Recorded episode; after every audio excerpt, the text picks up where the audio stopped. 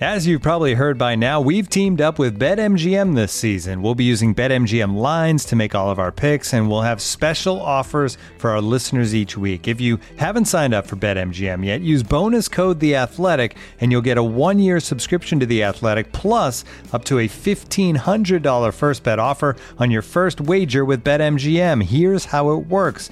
Download the BetMGM app and sign up using bonus code The Athletic. Make your first deposit of at least $10. Place your first bet on any game and claim your voucher for a one year subscription to The Athletic. See BetMGM.com for terms. U.S. promotional offers not available in D.C., Mississippi, New York, Nevada, Ontario, or Puerto Rico. Gambling problem? Call 1 800 Gambler. Available in the U.S. Call 877 8 HOPE NY or text HOPE NY 467 369 in New York. Call 1 800 NEXT STEP in Arizona. 1 800 327 5050 in Massachusetts. 1 800 BETS OFF in Iowa. 1 800 270 7117 for confidential help in Michigan. 1 800 981 0023 in Puerto Rico. First bet offer for new customers only in partnership with Kansas Crossing Casino and Hotel. Don't forget, if you haven't signed up for BetMGM yet, use bonus code The Athletic, and you'll get a one-year subscription to The Athletic, plus up to a fifteen hundred dollar first bet offer on your first wager.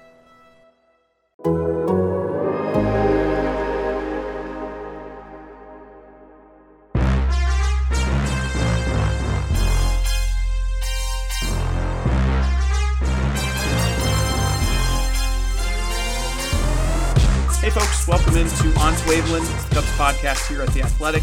I am Brett Taylor, joined by Sahadev Sharma and Patrick Mooney of The Athletic. Uh, a couple gents who wrote a fantastic piece this week. Huh? Huh? Good job, guys. Oh, Good job, you, job doing a little uh, little off season. Yeah, you're welcome. Uh, so we're going to talk a little bit about that piece and, and dig in a little bit more. Um, uh, which is not to say I'm recommending you like stop this podcast right now and go read it, but you may want to. You know, it's good. It's um, basically and Patrick wrote about the Cubs offseason through the lens of internal available trade chips, essentially, and it's sort of talking about guys that realistically could be dealt, what the value situation would look like, guys that just aren't going to be dealt. And so we wanted to expand on that a little bit here in podcast form. So uh, I don't know. Like, this is normally where I would uh, throw it over to you, Sahadev, but I haven't really set anything up yet. So I'm totally putting you on the spot to actually set up the first part of what we're going to discuss. All right, go. Uh, yeah, well, I mean, uh, uh, off the top of my head, just thinking about the Cubs trade chips, uh, two guys that I feel like are valuable and have a chance to be traded, and I'm not saying they're the ones that I'd focus on as far as the number one pieces that uh, uh, Jed Hoyer and Theo Epstein will dangle this uh, this winter, but Willson Contreras and Craig Kimbrel I find as the two most interesting players, pieces that the Cubs could potentially trade this offseason. Uh, Willson, as we laid it out, this is, I mean, he is one of the best catchers in the game. I know his offensive numbers weren't up to snuff overall, but he was, it was a two month season. He was, seems like he was starting to find his rhythm. The guy worked his butt off to completely change the narrative around his catching uh, style. Like he's a good framer now. We we don't need to uh, you know wring our hands about oh he's such a good offensive guy. How is he ever going to you know framing is a real uh, is a real thing and it really matters and he's terrible at it. Uh, that's not something that needs to be discussed anymore. He found his style that works for him. Uh, for as long as there's going to be umps, you can kind of assume that he'll be a solid framer at worst. Uh, Well, can as we- long as he doesn't get hurt and you know screw up some that that ability to do that, right? Like uh, Yeah, I just injuries wanted can- to. I'm going to Sure. punch in on that just to, to for two two things on that for context for everyone. One is that um, framing statistics stabilize much faster than other uh, stats that you used to because there are so many pitches in a game. So although this past season was a very small sample for most things, it actually was not a super small sample for framing. So actually, even if our eyes didn't tell us it, uh, the data would tell us pretty convincingly that Contreras didn't simply go from terrible to average. He went from terrible to among the best in the game. And I think that's it's really important to highlight. And then two, what Sahadev was alluding alluding to there is that framing is as long as you keep your health, uh, it is one of those skills that stays with you pretty consistently. We don't see once you sort of um, cross that threshold into being a capable framer, it's very rare that it just leaves you. In fact, the only guy I can think of is Jonathan Lucroy. Uh, and that was from, injuries. I, I didn't know yeah. what the what the deal was like with the injured wrist or something or like what's an injury? Uh, well, I think he, that, he didn't he have like significant like he had some I can't even remember what the injuries were, but he had enough injuries that it, it made it feel like I think he also had uh why like my brain's not working, but it's yes, thank you. Oh, well, maybe he, I yeah. It happened in tandem with his offensive fault, like both things fell off the cliff at the same time, which does track with it being injury related. But anyway, circling back to this point is, you know, at 27, 28, 29, if a guy establishes himself as a quality framer historically, it isn't a skill that sort of vacillates extremely year to year. It's like if you're good, you're good. So he's likely to stay very good again as long as umpires are still a thing and we've seen what he can do on offense. He's one of the better offensive catchers in the game, and you also know that uh, you know he's he's he's shown. I think the fact that he improved the framing shows how hard he'll work to correct any flaws. Uh, he's got, uh, but these are also reasons to keep him, right? He's got that sort of edge. He, he clearly has a sense of urgency about him that that makes him want to work hard and become the best player he can be. Uh, that's exactly what Theo Epstein is looking for from the rest of this core. Uh, he's not that he's not doing it. Uh, I mean, that he is doing those things makes you wonder: Do you move on from him? But it's a position of strength for the organization. Miguel Amaya is knocking on the door door. Uh, Victor Caratini is a very capable backup, and if you look at the rest of the the organization, that's a strength. Catcher up and down the organization, they have a lot of catching depth. You never know how those guys are going to develop. I'm not saying Miguel Amaya could just take over and become an all star and be as good as as Willson Contreras, but those are all things that I think of when when I think of a quality trade piece. And and Willson Contreras is certainly an intriguing guy that could get you a very nice haul two more years remaining on that contract. Kimbrel is a very different situation where because I, I wonder about how much people will be willing to may, pay that contract. Uh, the AAV, I believe, is less than the 16 million per owed. It's 16 million for next year and uh, an it's 14. Option. AAV is 14, I think. Okay, yeah. So so it's a less. So I wonder how much that plays. He's around a guy like Melancon or Kenley Jansen, Chapman. That's a like that's what those guys cost. But we're also entering a very different winter, so who knows? But uh, people are going to say, "Well, what about his performance?" he was one of the best relievers in baseball after those first four outings. Everyone's going to point to the blown save against the Reds. That was his one hiccup. After he figured out his his uh, mechanics, he didn't give up a run outside of that Reds game. He was a dominant reliever. He was striking out over 50% of the batters he faced. Uh, that Reds outing was clearly something was off because that was his only multi walk outing. The walks were even down. Guys had like an OPS below 350 against him. He was absolutely nasty, pitching in the upper 90s. Looked like the guy that was on a Hall of Fame trajectory. Uh, I think if you look at his career, you can say that 19 was uh, a messed up season for him, where he was got a late spring training or no spring training and was hurt a lot. And then this year, it was just about finding, getting back in that mechanical rhythm. And once he did, he showed what he can be.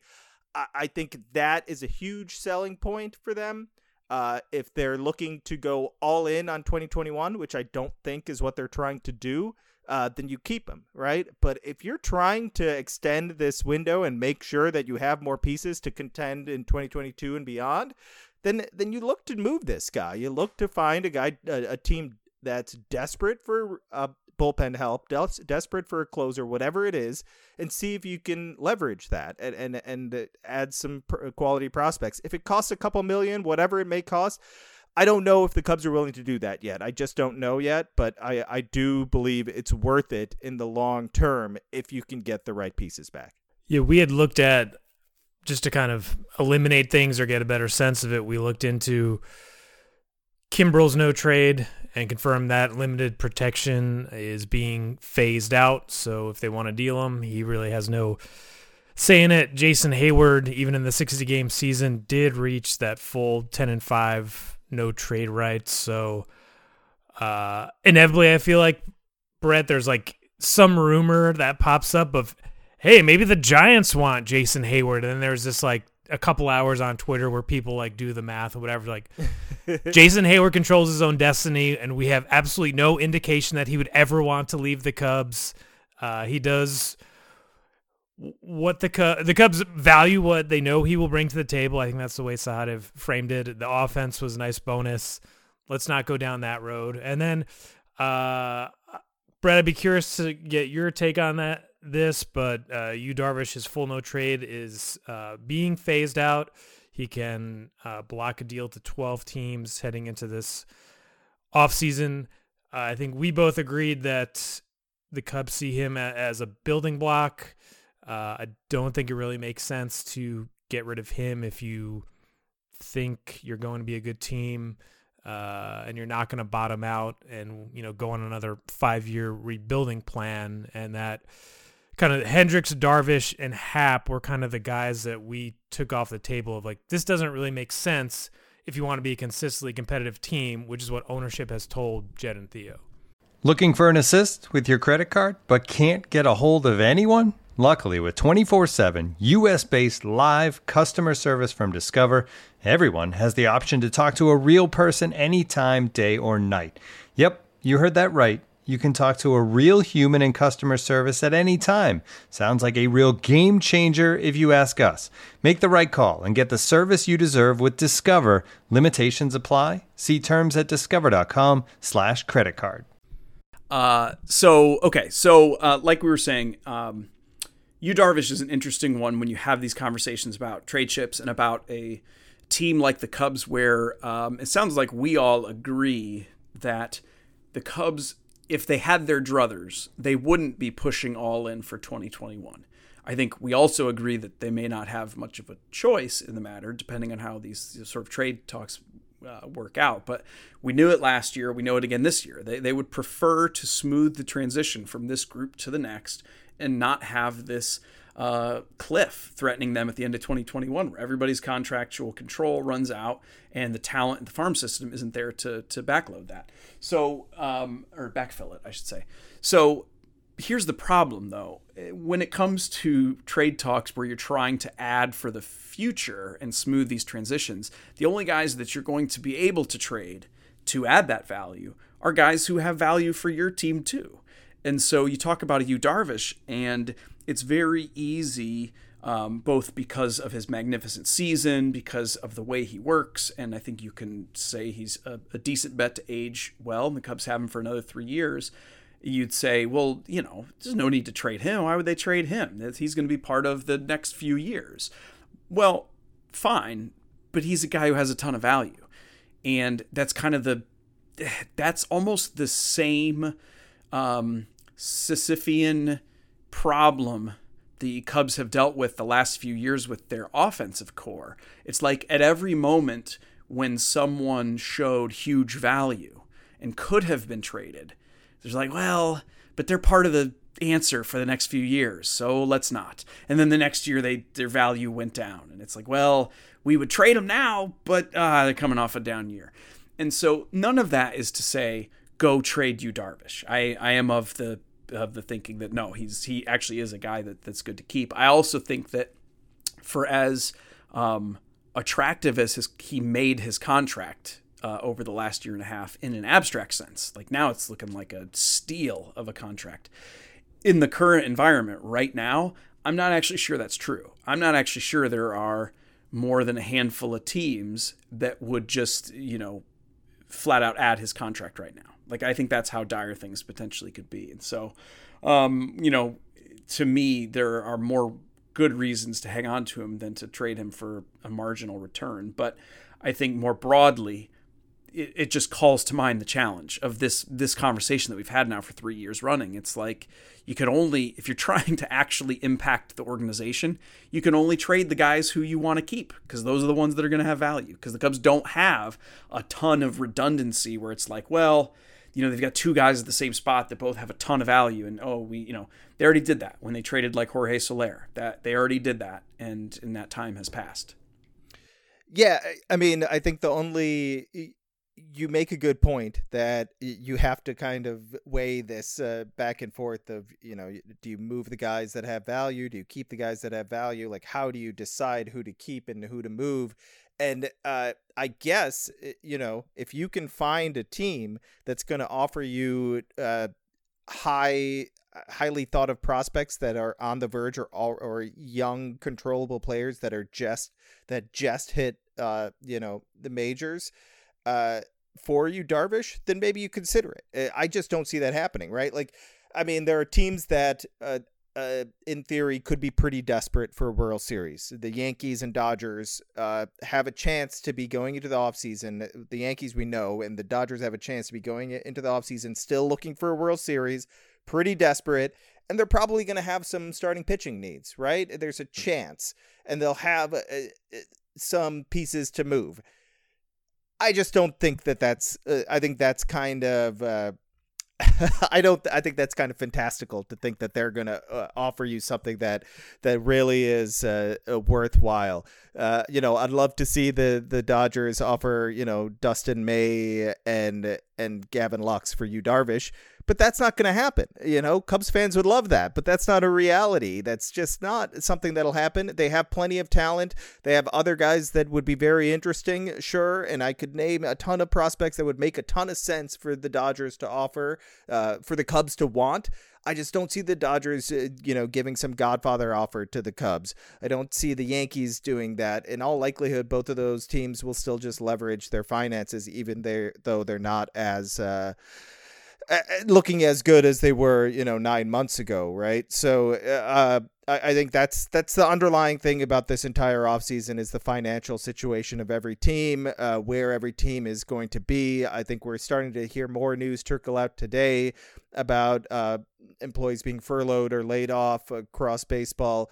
It's a it, that you know we, we talk all about these trades like so I just don't know what the financial situation is going to be for each individual t- team. So everything that we talk about, that's the ultimate thing that hangs over these discussions. That it's it's really hard to see how how things uh, are how teams can maneuver, and the Cubs are in this weird situation right now that they've kind of been in for a couple off seasons, and it just gets even more complex with uh, with everything that we're dealing with. Remember after the Cubs won that wild card game in Pittsburgh, I saw a bunch of Pirates players. I think like Pedro Alvarez, like sitting at a Southwest terminal in the Pittsburgh airport. And that felt like the Pirates were done. It was over.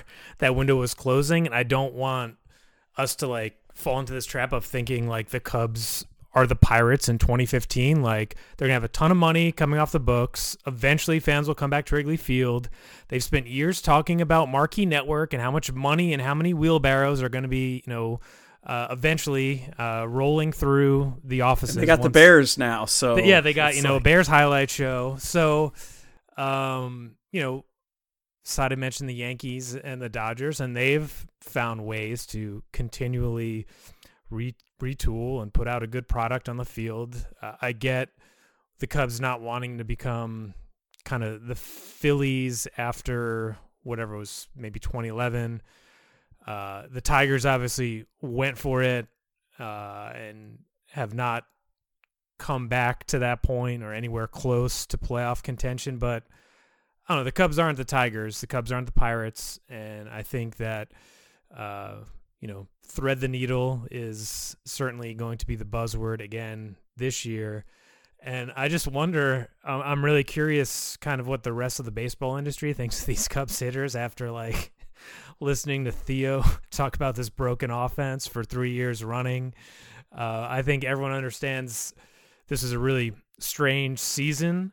Um, so that maybe we don't make, you know, harsh judgments off Javi Baez, but I don't know. This frustration has been compounded for years and years, and we've been writing about it for years and years. And I'm just wondering, outside of maybe Contreras, uh, I'm just not sure how many teams are going to be like, you know, constantly texting Jed and Theo, being like, "I want your players," even though uh, Brett's point I think is well said from a previous episode of Theo's uh, kind of marketing of the one year deal and how it's a truism in baseball that great players on one year deals are always a great value.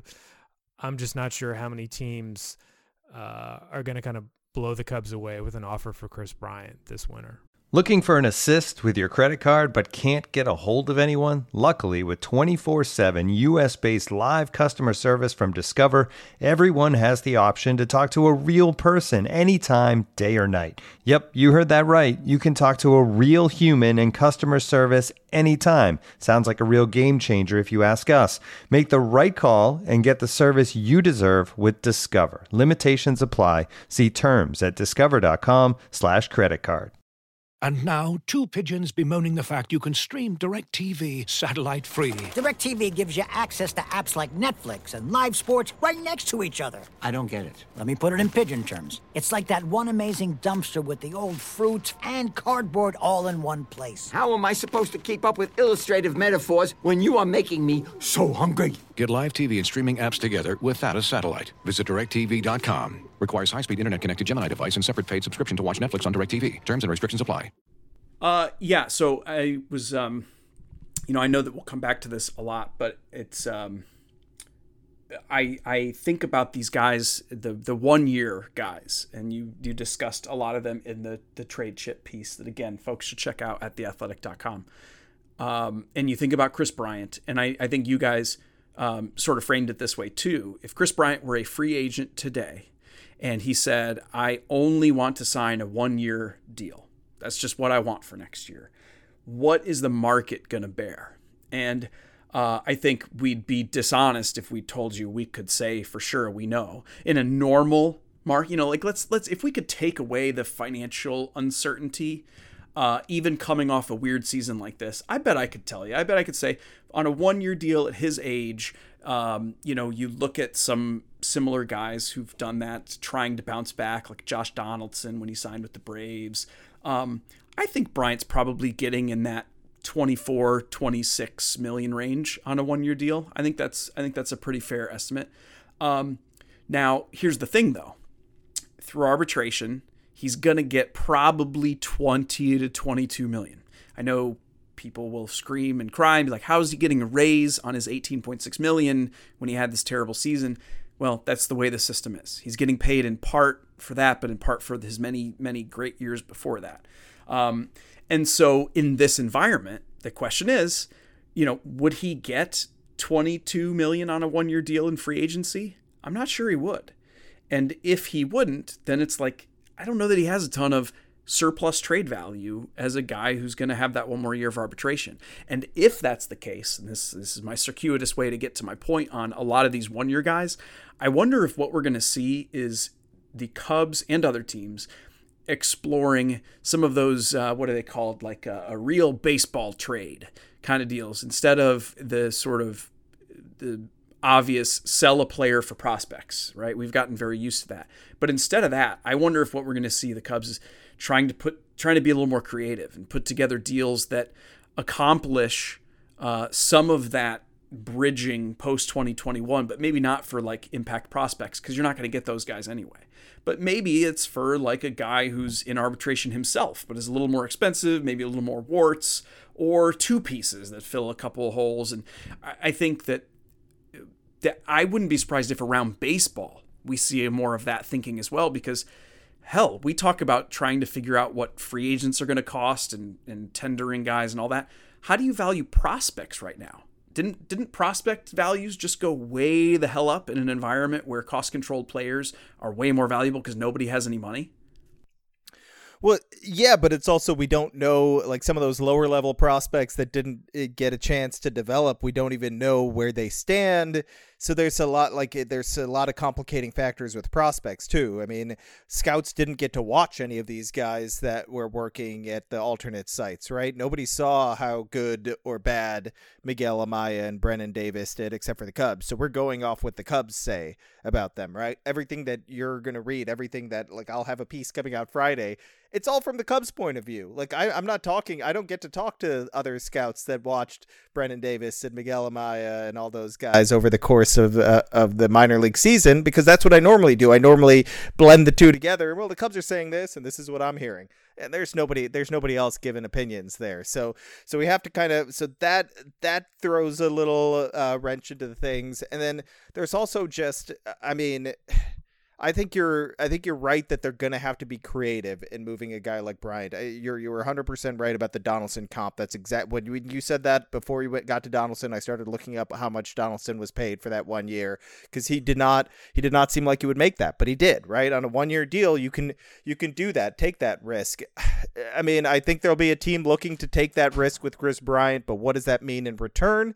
I think that means that the Cubs are going to have to take some sort of risk as well, and they're going to have to be very selective and find the right type of player and and really hope that their pro scouts nail this because I think it is going to be a package that nobody, as far as Cubs fans outside of those that are just done with Kris Bryant, will be satisfied with if this gets done. Uh, but it, it's it has to be creative and it has to be something that they specifically identified, some characteristics that they identified that they're going to try and extract and maximize. I mean, something more creative than you know another pitcher from the Padres farm system or like another deal with the Rangers.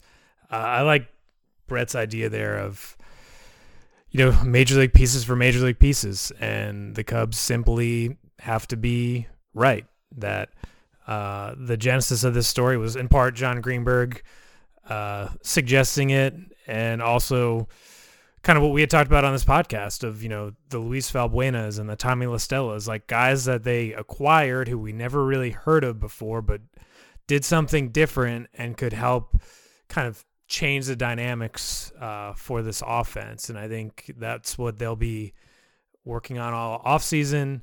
And I, I can't imagine how long this offseason is going to feel because everyone's probably going to be using economics as like an excuse. And every front office is kind of risk averse and looks at everything the exact same way.